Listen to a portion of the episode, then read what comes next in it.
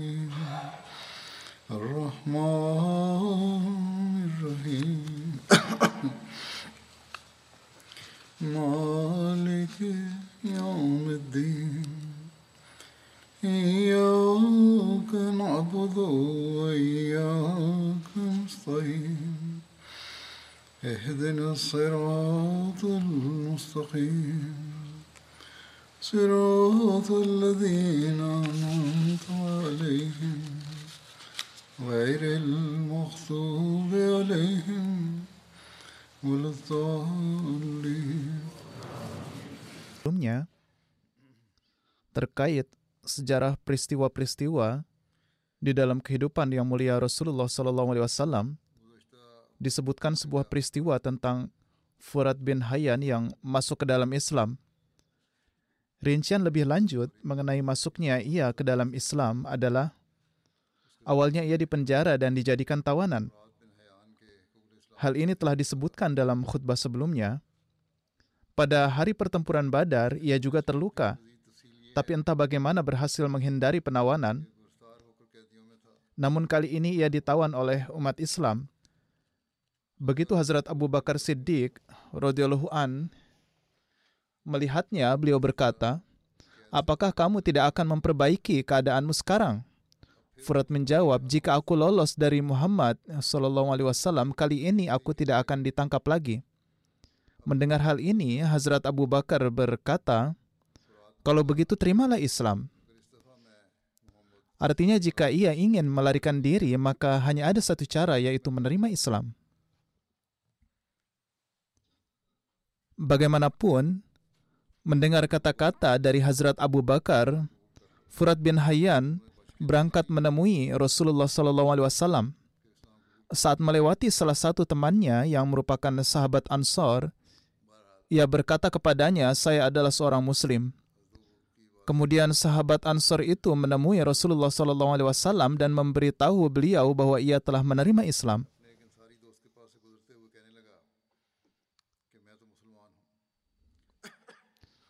Beliau Sallallahu Alaihi Wasallam bersabda seraya menyerahkan urusannya kepada Allah. Inna minkum rijalan nakiluhum ila aimanihim. Sesungguhnya di antara kamu ada beberapa laki-laki yang kami serahkan keimanannya kepada diri mereka. Artinya jika ia mengaku telah menerima Islam, maka boleh saja namun urusannya adalah antara dia dan Allah. Bagaimanapun setelah kejadian ini Rasulullah SAW membebaskannya.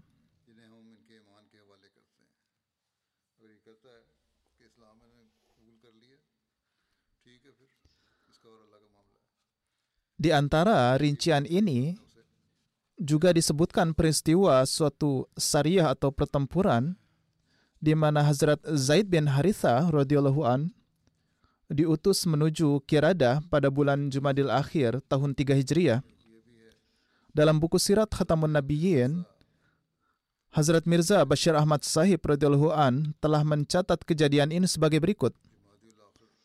Setelah umat muslim terhindar dari serangan Banu Sulaim dan Banu Gatfan, mereka terpaksa keluar dari tempat tinggal mereka untuk mengatasi bahaya dan ancaman-ancaman lainnya. Sampai saat itu, bangsa Quraisy biasanya menempuh arah melalui pesisir pantai Hijaz untuk melakukan perdagangan ke arah utara. Tetapi saat itu juga mereka menghindari rute tersebut karena kabilah-kabilah di daerah itu telah menjadi sekutu umat muslim sehingga kesempatan bagi Quraisy untuk melakukan kejahatan menjadi berkurang.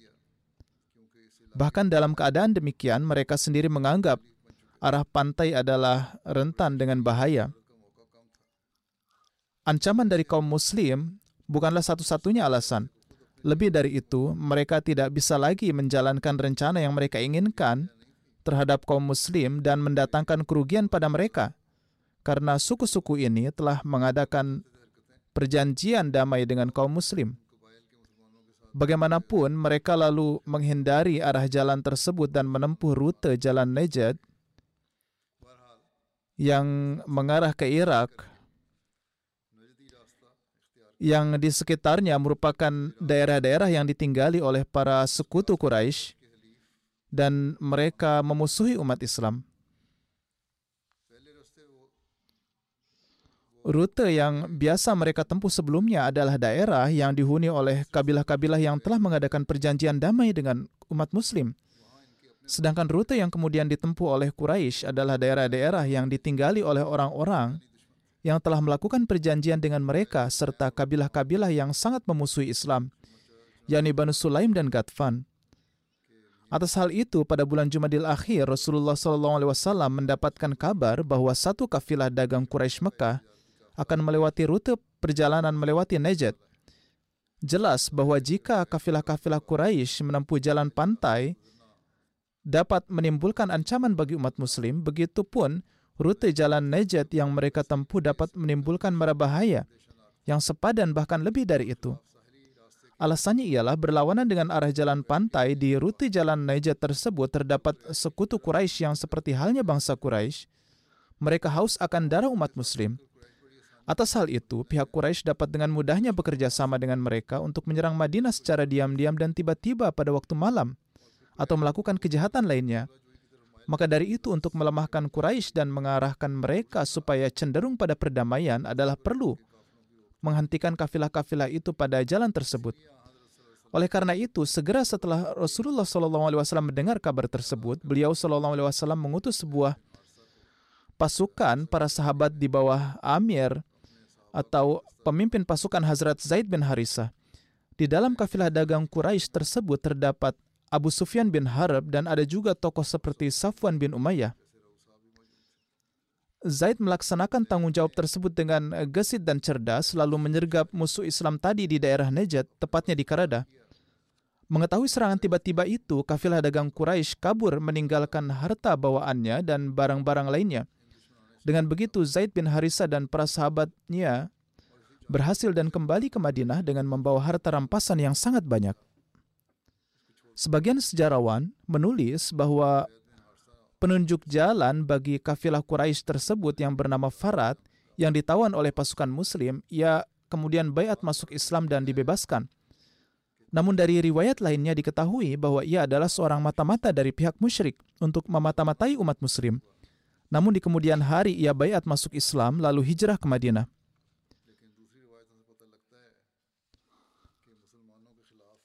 Satu peristiwa lain yang terjadi pada waktu yang sama adalah hukuman mati untuk Ka'ab bin Ashraf. Ka'ab bin Ashraf termasuk salah satu pemimpin Madinah dan ikut serta dalam perjanjian damai yang dibuat oleh Rasulullah SAW. Namun, setelah menyetujui perjanjian tersebut, ia mencoba menyebarkan kekacauan. Dan Nabi SAW memerintahkan agar ia dijatuhi hukuman mati. Rincian kejadian ini telah disebutkan dalam Sahih Bukhari sebagai berikut. Hazrat Jabir bin Abdullah radhiyallahu an meriwayatkan bahwa Rasulullah SAW bersabda, Siapakah yang bersedia menghadapi Ka'ab bin Ashraf yang telah sangat menyakiti Allah dan Rasulnya? Kemudian Hazrat Muhammad bin Maslamah bangkit sambil berkata, Wahai Rasulullah Sallallahu Alaihi Wasallam, apakah engkau ingin aku menghukumnya dengan membunuhnya? Rasulullah Sallallahu Alaihi Wasallam bersabda, ya. Kemudian Muhammad bin Maslamah pergi ke Kaab dan berkata, orang itu yaitu mengacu pada Rasulullah Sallallahu Alaihi Wasallam meminta sedekah dari kami dan ia telah membuat kami susah dan aku datang untuk meminjam sesuatu darimu. Mendengar hal ini, Kaab berkata, Demi Allah, kamu nauzubillah akan bosan dengannya, yakni mereka akan bosan terhadap Rasulullah Wasallam dan meninggalkannya. Muhammad bin Maslama berkata, sekarang kami telah mengikutinya. Kami tidak ingin meninggalkannya kecuali kami melihat bagaimana akhir hidupnya.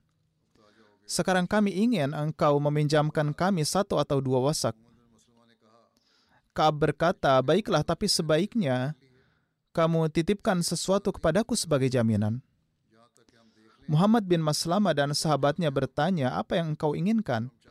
Kaab menjawab, serahkan wanita-wanitamu padaku. Mereka berkata, bagaimana kamu bisa menitipkan wanita-wanita kami kepadamu sebagai jaminan?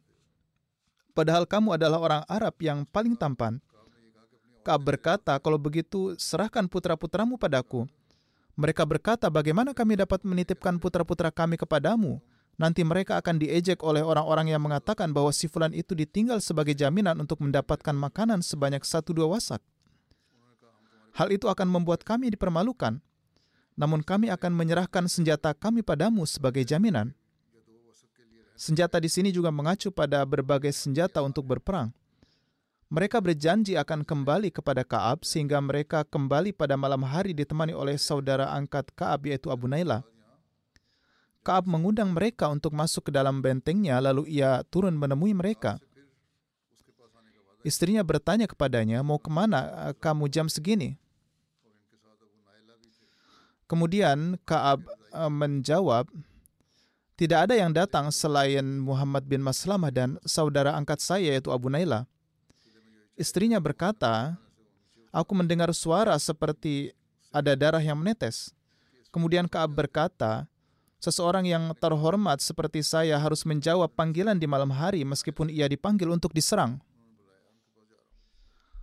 Kemudian Hazrat Muhammad bin Maslamah pergi bersama dua orang laki-laki dan berkata, jika Kaab datang, aku akan memegang rambutnya dan menciumnya, dan ketika kalian melihat bahwa aku telah memegang kepalanya, majulah dan habisilah ia. Kemudian Kaab turun kepada mereka dengan mengenakan jubahnya yang berbau minyak wangi. Muhammad bin Maslama berkata, aku belum pernah mencium wewangian yang lebih harum dari ini, yaitu wanginya sangat harum. Kemudian Kaab menjawab, aku punya wanita Arab terbaik yang paling harum dan cantik. Muhammad bin Maslamah bertanya, apakah engkau mengizinkanku mencium kepalamu? Kaab berkata, ya. Ia menciumnya dan menyuruh teman-temannya menciumnya juga. Lalu ia bertanya, apakah engkau mengizinkanku untuk mencium kepalamu lagi? Kaab berkata, ya. Ketika Muhammad bin Maslamah memegangnya dengan kuat, beliau berkata kepada para sahabatnya, tangkap dia maka mereka membunuhnya dan pergi menemui Rasulullah SAW dan memberitahukannya kepada beliau. Rincian lebih lanjut tentang Kaab yang eh, terbunuh sebagaimana disebutkan dalam Umdatul Kari, yaitu tafsir Sahih Bukhari adalah ketika Muhammad bin Maslamah radhiyallahu an dan eh, kawan-kawannya menyerang Ka'ab bin Ashraf dan membunuhnya, salah satu kawannya yaitu Hazrat Haris bin Auf radhiyallahu an terkena ujung pedang dan terluka. Beliau terluka oleh ujung pedang salah satu rekannya. Rekan-rekannya mengangkatnya dan dengan cepat sampai ke Madinah menghadap Rasulullah sallallahu alaihi wasallam. Rasulullah sallallahu alaihi wasallam mengoleskan air liur beliau pada luka Hazrat Haris bin Auf. Setelah itu beliau tidak merasakan sakit. Peristiwa penghukuman mati Ka'ab bin Ashraf telah disebutkan dalam Sirat Khataman Nabiyyin sebagai berikut. Saya akan menyebutkannya secara singkat di sini. Perang Badar telah membangkitkan kebencian orang Yahudi Madinah dan justru semakin meningkat dalam kejahatan dan menimbulkan kekacauan. Dalam hal ini, kisah pembunuhan Kaab merupakan satu dari mata rantai ini.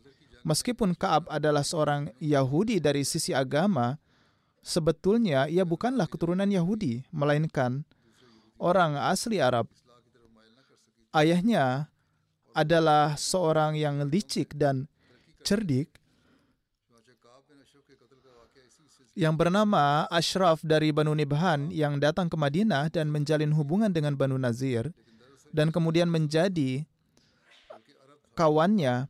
Pada akhirnya sedemikian rupa ia menebarkan pengaruhnya sehingga pemimpin tertinggi Banu Nazir yaitu Abu Rafi bin Abul Hakik bahkan bersedia memberikan putrinya untuk dinikahi olehnya. Dari perempuan itu lahirlah Kaab yang setelah dewasa mendapatkan kedudukan lebih tinggi dari ayahnya, sehingga pada akhirnya ia mendapatkan kedudukan seolah-olah seluruh Yahudi Arab mulai menganggapnya sebagai pemimpin. Selain berbadan tegap dan menarik, Kaab juga seorang yang fasih, seorang penyair, dan orang yang sangat kaya. Melalui pengeluaran yang besar, ia selalu mengendalikan para ulama dan tokoh berpengaruh lainnya di kalangan kaumnya. Namun dari sisi akhlak, ia adalah seorang yang sangat buruk. Ia sangat mahir dalam menciptakan kekacauan secara diam-diam dan mengatur rencana jahatnya. Tidak ada suatu keburukan yang tidak didapati di dalam dirinya. Ketika Rasulullah SAW hijrah ke Madinah, Ka'ab bin Ashraf bersama dengan Yahudi lainnya ikut serta dalam perjanjian yang merupakan perjanjian tertulis antara Rasulullah SAW dengan Yahudi berkenaan dengan hubungan persahabatan, perdamaian, dan pertahanan bersama. Secara lahiriah memang ia telah berjanji, namun dalam uh, hati Kaab mulai menyala api kebencian dan permusuhan dan ia mulai melakukan penentangan terhadap Islam dan pendiri Islam Rasulullah SAW dengan rencana yang jahat dan licik secara diam-diam. Oleh karena itu, tercatat bahwa setiap tahun Kaab memberikan sedekah dalam jumlah besar kepada para ulama dan pemuka agama Yahudi. Namun setelah hijrahnya Rasulullah SAW, ketika orang-orang ini datang untuk mengambil tunjangan tahunan mereka, dalam diskusi Kaab mulai menyebut Nabi Muhammad SAW dan menanyakan pendapat mereka tentang Rasulullah SAW berdasarkan kitab suci agama. Mereka menjawab bahwa sepertinya ia adalah nabi yang sama dengan yang dijanjikan dalam Taurat. Kaab sangat tidak senang dengan tanggapan ini dan menyuruh mereka pergi dengan mengatakan bahwa mereka sangat membosankan dan tidak memberi mereka sedekah atau tunjangan seperti biasanya. Ketika para ulama Yahudi kehilangan jatah mereka, setelah beberapa waktu mereka kembali ke Kaab dan mengatakan kami telah salah menafsirkan tanda-tanda tersebut dan kami telah merenungkan kembali dan menemukan bahwa sebenarnya Muhammad Shallallahu Alaihi Wasallam bukanlah nabi yang telah dijanjikan kepada kita. Tanggapan ini sesuai dengan tujuan Kaab dan karena puas dengan jawaban mereka, maka Kaab membagikan kembali tunjangan tahunan mereka. Bagaimanapun juga, ini merupakan pertentangan yang bersifat keagamaan yang meskipun diungkapkan dengan cara yang tidak menyenangkan sama sekali tidak dapat ditolak. Dan Kaab juga tidak dapat dituntut hanya karena hal itu. Namun setelah itu, penentangan yang dilakukan oleh Kaab adalah semakin membahayakan dan pada akhirnya setelah perang Badar ia mulai membuat kekacauan, menyulut pertikaian dan menciptakan keadaan yang sangat berbahaya bagi umat Islam di Madinah. Sebenarnya, sebelum terjadinya Perang Badar, Kaab berpikir bahwa gejolak semangat beragama kaum muslim ini hanya bersifat sementara, dan lambat laun semua orang akan bubar dengan sendirinya dan kembali ke agama nenek moyang mereka.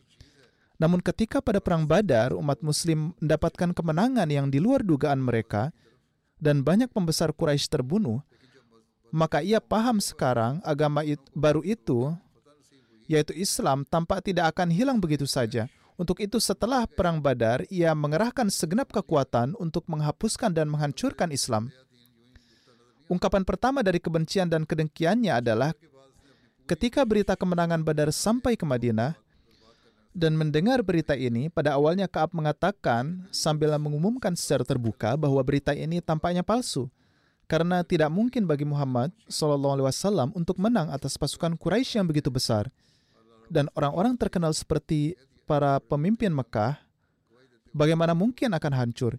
Jika berita ini benar, maka kematian adalah lebih baik daripada kehidupan seperti itu. Ketika mendapatkan berita kebenaran kabar tersebut dan Kaab sudah yakin bahwa memang benar perang Badar ini telah membuat Islam semakin tangguh dan ini tidak terbayangkan olehnya sedikit pun sebelumnya, maka ia pun diliputi kemarahan yang besar. Ia segera mempersiapkan perjalanan untuk pergi ke Mekah. Dengan perantaraan kemahiran mulut dan syairnya, ia taburkan bahan bakar ke atas api gejolak yang meliputi hati orang Quraisy di Mekah. ia menimbulkan rasa haus yang tidak terobati di dalam hati orang-orang Quraisy yang akan yang haus akan darah umat muslim. Ia penuhi dada mereka dengan gejolak balas dendam dan api permusuhan. Dan ketika disebabkan oleh provokasi dari Kaab, maka emosi bangsa Quraisy sudah sangat memuncak. Sehingga Kaab pun memanggil mereka ke Ka'bah lalu mengambil sumpah janji dari mereka sambil memegangkan kain penutup tirai Ka'bah dengan mengatakan, Sebelum kita dapat membinasakan Islam dan pendirinya dari bumi ini, kita tidak akan bisa tenang. Setelah membangkitkan gejolak api dendam di Makkah, maka orang yang jahat itu, yaitu Kaab, menuju ke kabilah-kabilah lainnya untuk memprovokasi kaum demi kaum untuk memusuhi Islam. Kemudian, ketika ia telah kembali ke Madinah, ia mengungkapkan syair-syairnya yang sangat kotor dan dengan cara yang jahat berkenaan dengan para wanita muslim sampai-sampai ia tidak segan-segan menjadikan para wanita dan istri mulia Rasulullah Shallallahu Wasallam sebagai sasaran dalam puisinya yang keji itu. Hal ini membuat syair-syairnya itu terkenal di seluruh negeri dan pada akhirnya ia membuat rencana untuk membunuh Rasulullah Shallallahu Wasallam ia membuat taktik rencana untuk membunuh beliau sallallahu alaihi melalui beberapa pemuda dengan cara mengundang beliau sallallahu alaihi ke rumahnya dengan alasan undangan dan lain sebagainya. Namun dengan karunia Allah taala rencana jahatnya ini diketahui sehingga tidak berhasil. Ketika sudah sekian banyak pelanggaran dan yang dilakukan oleh Kaab yaitu melanggar perjanjian, pemberontakan, menyulut peperangan, menimbulkan kekacauan, kejahatan, dan pembunuhan berencana, serta buktinya juga sudah sangat jelas, maka dari sisi perjanjian umum itu yang mana Rasulullah SAW adalah kepala pemerintahan di Madinah dan ketua tertinggi yaitu dalam perjanjian yang dibuat antara Rasulullah SAW dengan penduduk Madinah setelah hijrah, maka beliau SAW memutuskan bahwa Kaab wajib dihukum mati disebabkan oleh ulahnya ini. Namun kekacauan yang ditimbulkan oleh Kaab menjadikan suasana Madinah jika sanksi terhadapnya diumumkan secara terang-terangan lalu dibunuh, maka dapat menimbulkan peperangan yang lebih mengerikan di Madinah. Akan berapa banyak darah yang mengalir karena itu. Dalam hal ini Rasulullah SAW ingin menghentikan peperangan antara kaum dengan menempuh segala kemungkinan dan pengorbanan yang patut. Kemudian Rasulullah Wasallam memberikan petunjuk untuk tidak membunuh Kaab secara terang-terangan, melainkan ia dihukum mati saja secara diam-diam. Beberapa orang mencari kesempatan yang pas dan Rasulullah Shallallahu Alaihi Wasallam menunjuk sahabat setia dari kabilah Aus yang bernama Muhammad bin Maslamah dan memerintahkan beliau supaya apa pun cara yang akan ditempuh nanti, mintalah terlebih dahulu pendapat dari kepala kabilah Aus yaitu Sa'ad bin Muaz.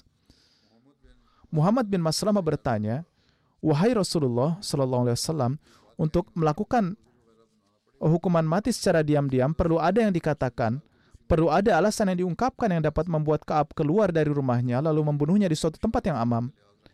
Dengan memperhatikan dampak luar biasa yang dapat timbul jika tidak menempuh hukuman secara diam-diam, beliau Shallallahu Alaihi Wasallam bersabda, baiklah. Selanjutnya atas saran dari Sa'ad bin Mu'az, Muhammad bin Maslamah membawa serta Abu Nailah dan beberapa sahabat lainnya Lalu berangkat ke rumah Kaab. Mereka memanggil Kaab keluar dan mengatakan, pemimpin kami yaitu Rasulullah Shallallahu Alaihi Wasallam meminta sedekah dari kami. Kami sedang kesempitan. Apakah kamu dapat menolong kami untuk memberikan pinjaman? Mendengar hal ini, Kaab kegirangan dan berkata, demi Tuhan, tidak lama lagi kalian akan merasa bosan dengan orang itu, yaitu Rasulullah Shallallahu lalu meninggalkannya. Lalu Muhammad bin Maslamah menjawab, kami telah memilih untuk mengikuti Muhammad Sallallahu Alaihi Wasallam. Sekarang kami tengah melihat bagaimana akhir dari agama ini. Namun kamu jawab dulu, maukah kamu pinjamkan hutang? Kaab mengatakan, baik, namun harus ada jaminannya. Awalnya ia meminta jaminan para wanita, kemudian anak-anak, seperti yang baru saja saya sebutkan dari riwayat, riwayat Sahih Bukhari. Akhirnya ia menyetujui untuk menyerahkan senjata mereka sebagai jaminan. Muhammad bin Maslamah dan kawannya pulang setelah sebelumnya berjanji untuk datang malam hari. Ketika malam tiba, grup tersebut membawa persenjataan lalu sampai di rumah Kaab. Lalu mereka membuat Kaab keluar dan sambil berbicara membawanya ke suatu tempat.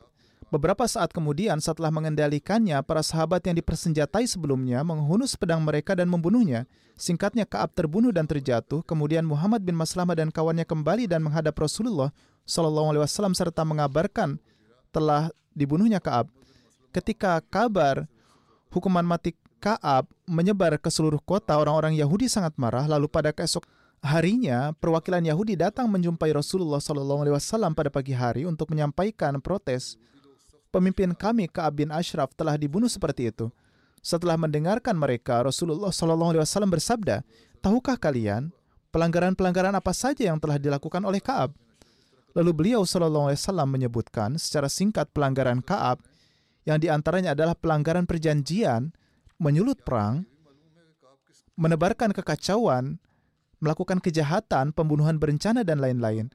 Mendengar ini mereka pun ketakutan dan bungkam. Setelah itu, Rasulullah Wasallam bersabda kepada mereka, hendaknya kalian sekurang-kurangnya untuk yang akan datang hiduplah dengan penuh kedamaian dan kerjasama dan janganlah menebar benih permusuhan dan kekacauan. Alhasil dengan persetujuan pihak Yahudi, ditulislah perjanjian baru untuk masa yang akan datang. Pihak Yahudi pun membuat perjanjian kepada umat Muslim untuk memulai kehidupan damai dari awal lagi dan menghindari perbuatan yang fasad atau merusak. Perjanjian ini dipercayakan kepada Hazrat Ali radhiyallahu an. Lebih jauh lagi, tidak ada satupun sejarah yang mencatat bahwa setelah ini orang-orang Yahudi pernah menyinggung perihal hukuman mati Ka'ab bin Ashraf dan menuduh kaum muslim karena di dalam hati mereka mereka tahu bahwa Ka'ab sendiri pantas untuk menerima hukuman tersebut. Oleh karena itu, Ka'ab dihukum sesuai dengan hukum dan adat istiadat pada masa itu dan diamnya orang-orang Yahudi membuktikan bahwa mereka pun menerima hukuman dan perlakuan ini.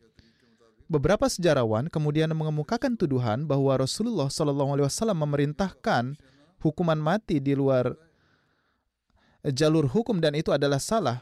Supaya jelas bahwa ini bukanlah pembunuhan yang bersifat ilegal, harus diingat bahwa Kabin Ashraf telah menandatangani perjanjian formal perdamaian dan persahabatan serta keamanan dengan Rasulullah Wasallam tidak mungkin melakukan rencana jahat terhadap kaum Muslim. Ia berjanji untuk membantu umat Islam dalam menghadapi musuh dari luar dan akan menjalin hubungan persahabatan dengan umat Islam.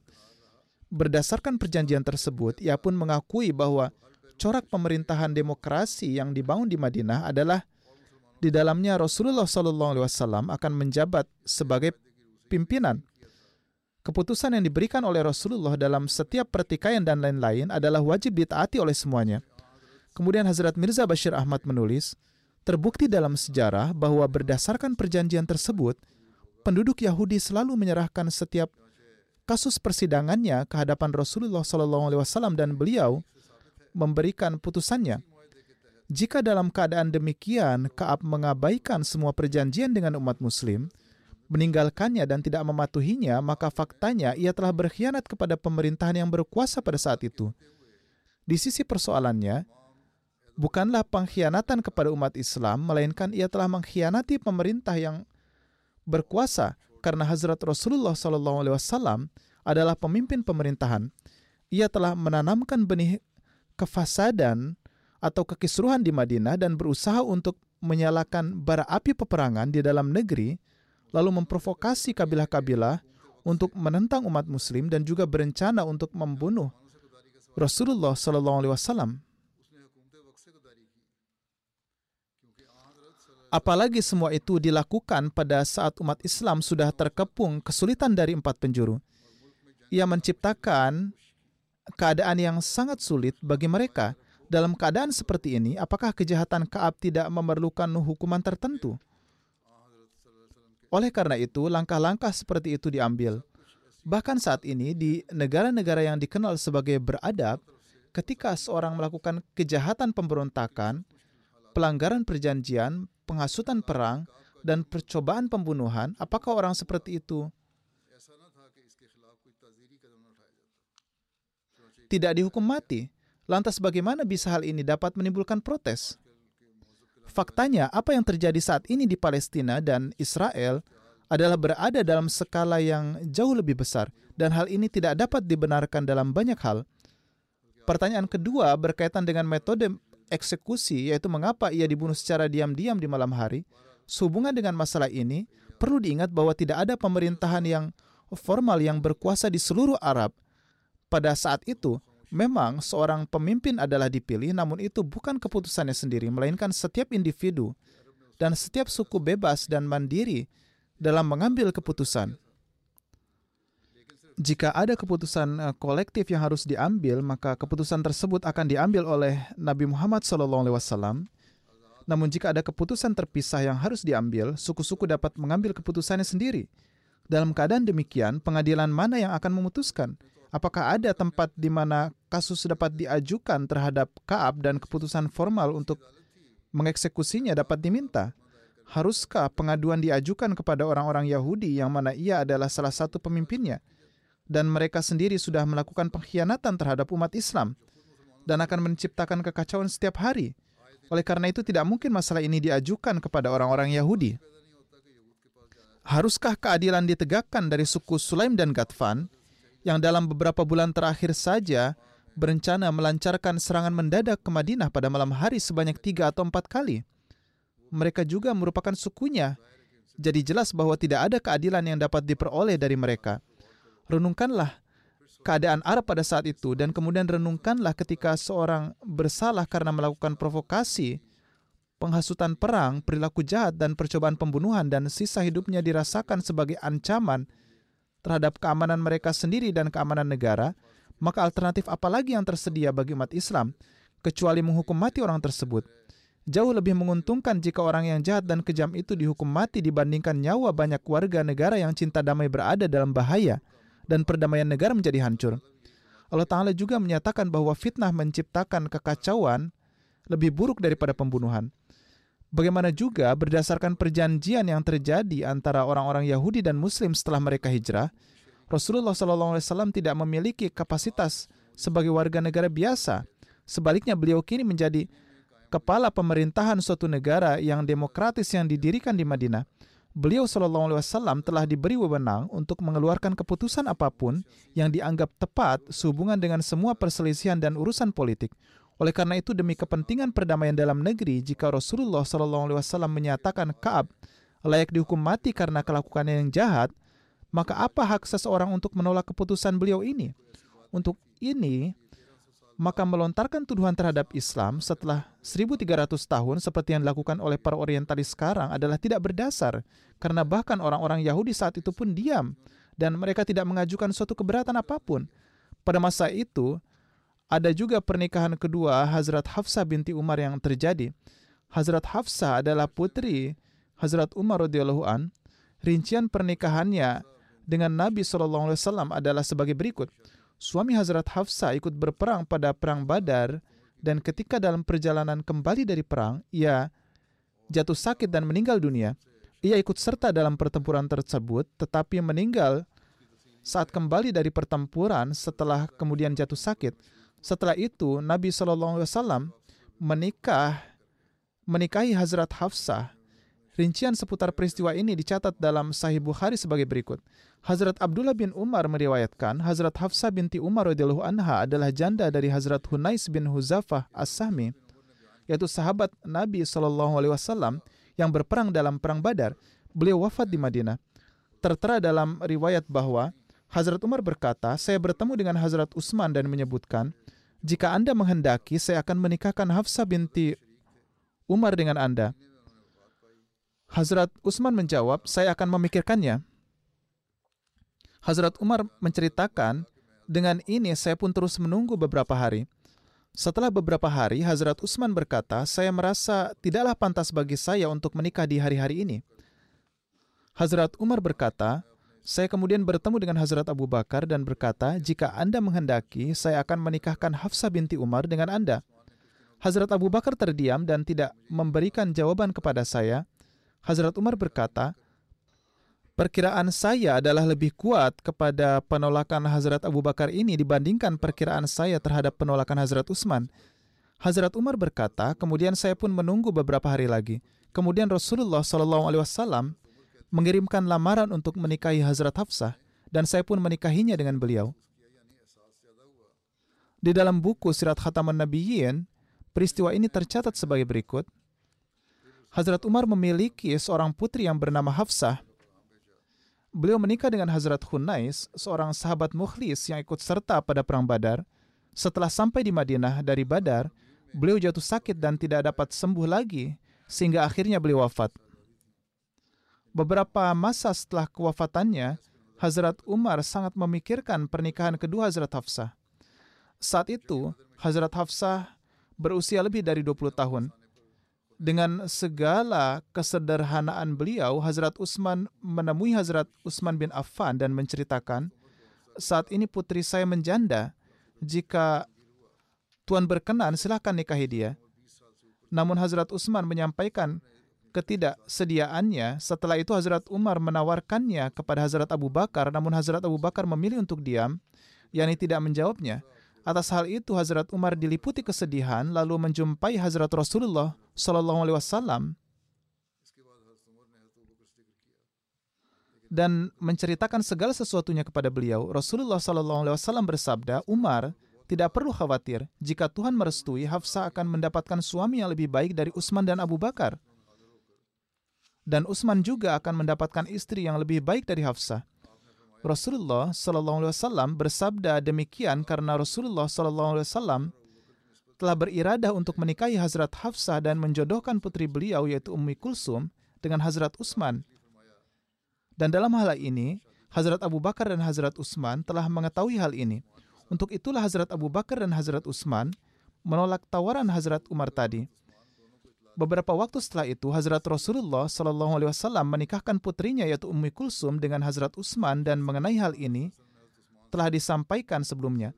Setelah itu beliau sendiri menyampaikan pesan lamaran kepada Hazrat Umar untuk Hazrat Hafsah. Apalagi yang diharapkan oleh Hazrat Umar lebih dari itu.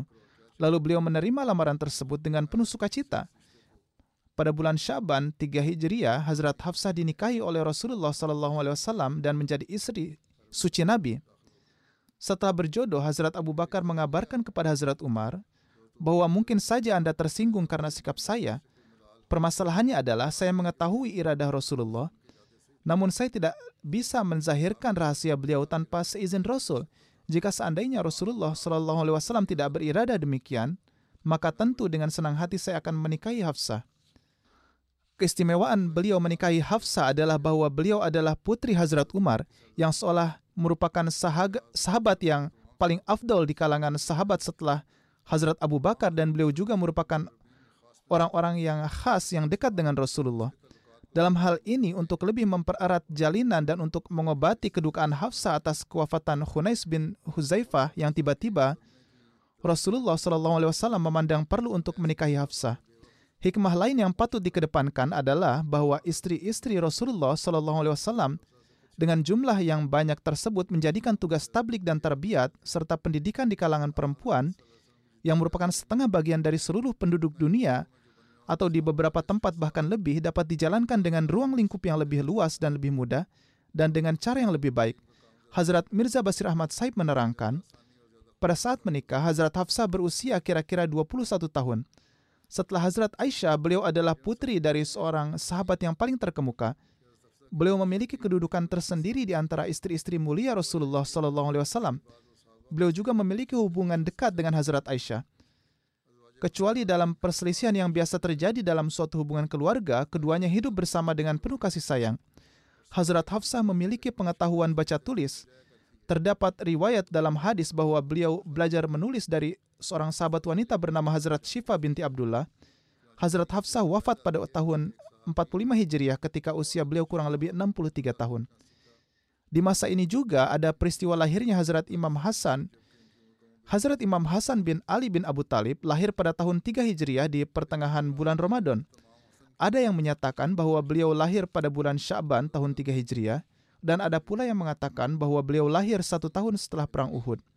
Ada pula yang mengatakan bahwa beliau lahir dua tahun setelah Perang Uhud.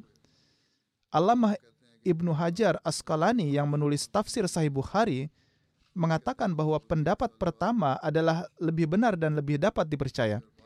Hazrat Ali menamainya Harb. Namun Rasulullah Shallallahu Alaihi Wasallam mengubah nama beliau menjadi Hasan. Tujuh hari setelah kelahiran, beliau Shallallahu Alaihi Wasallam mengadakan akikah untuknya. mencukur rambutnya dan memerintahkan agar perak yang setara dengan berat rambutnya harus disumbangkan sebagai sedekah. Ummu Fadal pernah menyampaikan, "Wahai Rasulullah Shallallahu Alaihi Wasallam, saya melihat dalam mimpi seolah-olah salah satu anggota badan engkau ada di rumah saya atau di kamar saya. Nabi Wasallam bersabda, Anda telah melihat mimpi yang baik. Fatimah akan melahirkan seorang anak. Anda akan merawatnya dan memberi susu untuknya bersama Kusam. Ummu Fadal adalah istri Hazrat Abbas, paman dari pihak ayah Rasulullah Shallallahu Alaihi Wasallam dan Kusam adalah putra mereka. Maka dari itu saat Hazrat Imam Hasan lahir, Ummu Fadal merawatnya bersama Kusam. Hazrat Hasan bin Ali pernah diminta untuk membagikan kenangan apa pun yang beliau miliki tentang Rasulullah Shallallahu Alaihi Wasallam. Beliau berkata, saya ingat satu hal tentang Rasulullah Shallallahu Alaihi Wasallam. Saya pernah mengambil kurma dari kurma yang dikumpulkan untuk sedekah dan memasukkannya ke dalam mulut saya. Rasulullah Shallallahu Alaihi Wasallam mengeluarkannya dari mulut saya, meskipun telah tercampur air liur saya dan mengembalikannya lagi bersama kurma yang dibagikan sebagai sedekah. Ada yang bertanya, wahai Rasulullah, apa bedanya satu kurma? Nabi Shallallahu Alaihi Wasallam menjawab, mengambil sedekah adalah tidak halal bagi kami, yaitu bagi keluarga Rasulullah Shallallahu Alaihi Wasallam.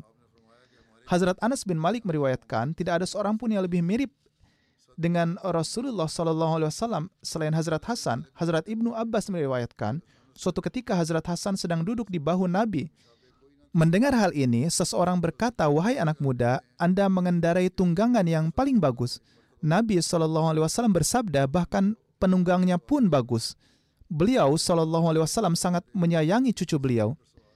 Hazrat Bara meriwayatkan, saya melihat Rasulullah Shallallahu Alaihi Wasallam ketika Hasan bin Ali sedang duduk di bahu beliau beliau Shallallahu Alaihi Wasallam berulang kali bersabda, Ya Allah, ini adalah sahabatku. Jadi engkau juga harus menjadi sahabat baginya. Dalam beberapa riwayat tertera bahwa Imam Hasan meninggal akibat diracun.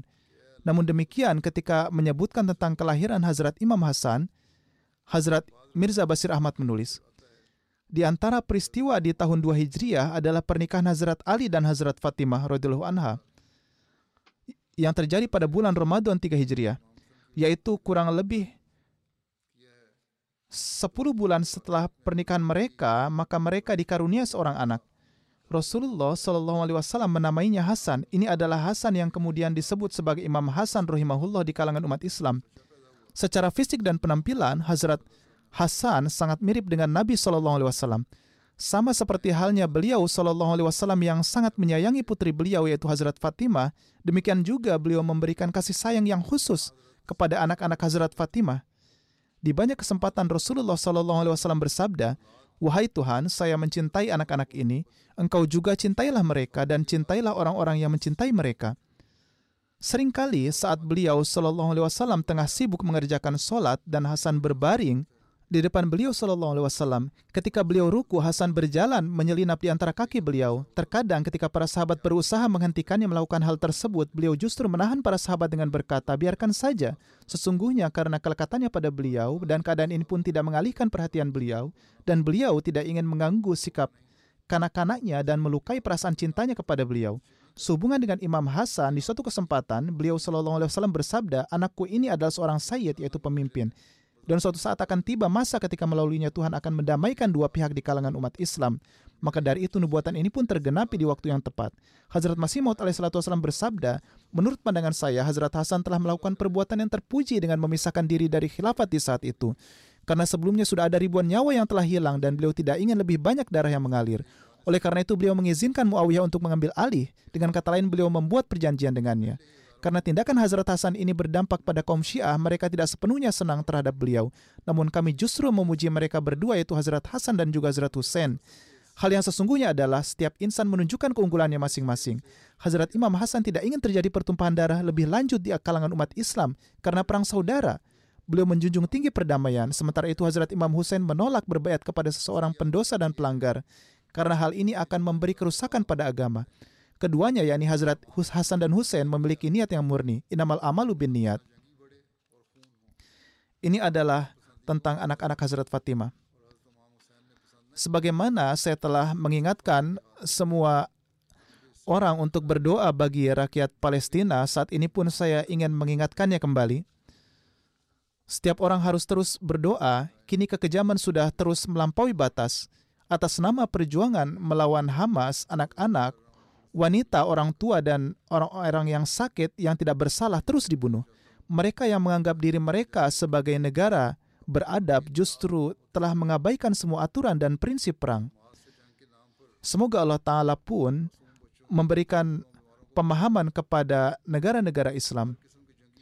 Sekitar 72 atau 73 tahun yang lalu, Hazrat Muslim Maud an memperingatkan bahwa umat Islam harus bersatu mereka harus memutuskan apakah mereka ingin mati satu persatu, yaitu jika mereka gagal bersatu, atau apakah mereka memutuskan untuk mempertahankan keberadaan mereka dengan berusaha menjadi satu kesatuan. Andai saja sekarang ini orang-orang ini memahami hal ini dan memilih untuk bersatu. Sekarang situasinya adalah sedemikian rupa di mana ada seorang yang mengatakan kepada saya, bahwa orang-orang yang akan menunaikan umrah mereka diberitahu bahwa sesampainya di sana mereka tidak akan membicarakan apa pun mengenai konflik Israel dan Palestina. Ini adalah petunjuk yang diberikan pemerintah di sana saat memberikan visa. Jika hal ini benar, maka ini merupakan bentuk sikap kepengecutan yang sangat besar dalam pemerintahan Muslim. Memang seseorang harus memenuhi anjuran menunaikan umrah. Saat menunaikan umrah, seseorang mungkin tidak akan sibuk dalam pembicaraan seperti itu namun, seorang Muslim harus mendoakan orang-orang Palestina yang sedang tertindas. Semoga saja orang-orang Muslim yang pergi umrah senantiasa ingat untuk mendoakan mereka. Saat ini, negara-negara Muslim memang mengumandangkan suaranya, namun suara mereka masih sangat lemah.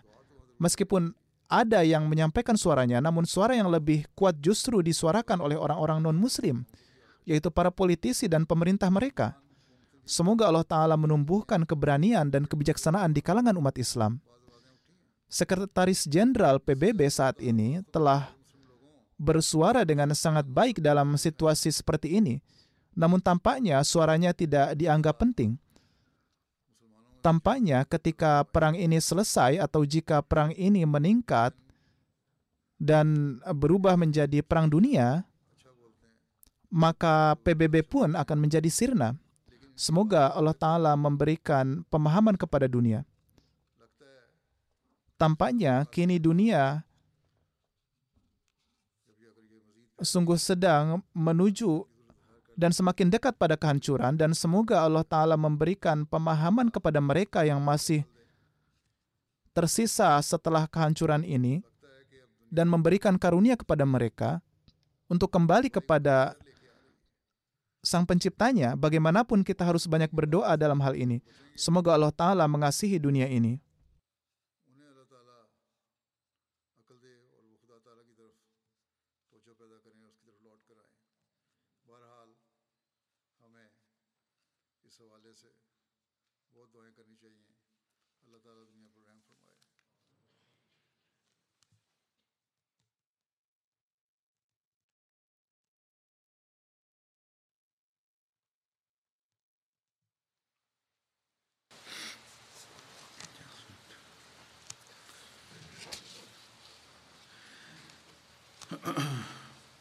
الحمد لله الحمد لله نحمده ونستعينه ونستغفره ونؤمن به ونتوكل عليه.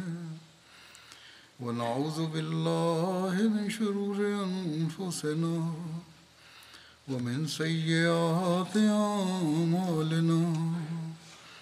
من يهده الله فلا مضل له ومن يضلل فلا هادي له ونشهد ان لا اله الا الله ونشهد ان محمدا عبده ورسوله عباد الله رحمكم الله ان الله يامر بالعدل واللسان وإيتاء ذي القربى وينهى عن الفحشاء والمنكر والبغي يعظكم لعلكم تذكرون. اذكروا الله يذكركم وادعوه يستجب لكم. ولذكر الله أكبر.